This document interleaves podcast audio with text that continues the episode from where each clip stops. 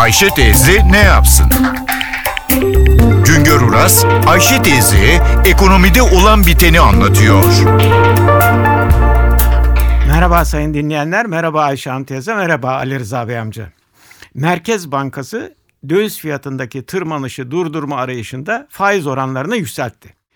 Döviz fiyatının yükselmesi ekonomiyi nasıl yük getirirse faiz oranının yükselmesi de ekonomiye yük getirir.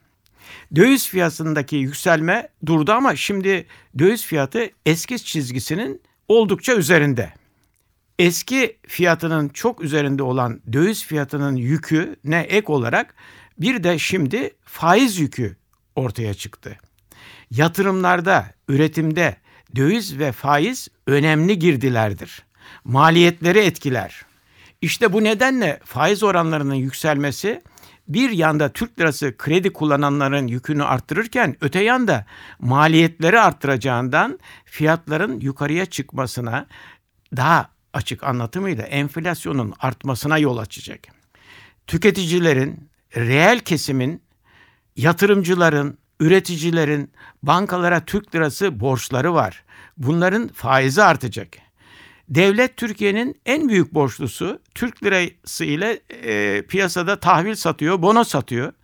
E, devletin borçlarının maliyeti artacak.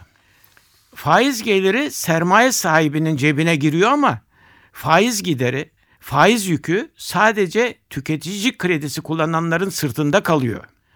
Yatırımcı, üretici faiz yükünü belli sürede maliyete etkileyerek onlar da tüketiciye aktarıyor. Açık anlatımıyla faiz yükü neredeyse bütünüyle tüketicinin sırtına biniyor. Özet ile dövizdeki tırmanışı frenlemek için arttırılan faizin faturasını uzun dönemde Ayşe Hanım teyze ile Ali Rıza Bey amcam ödeyecektir.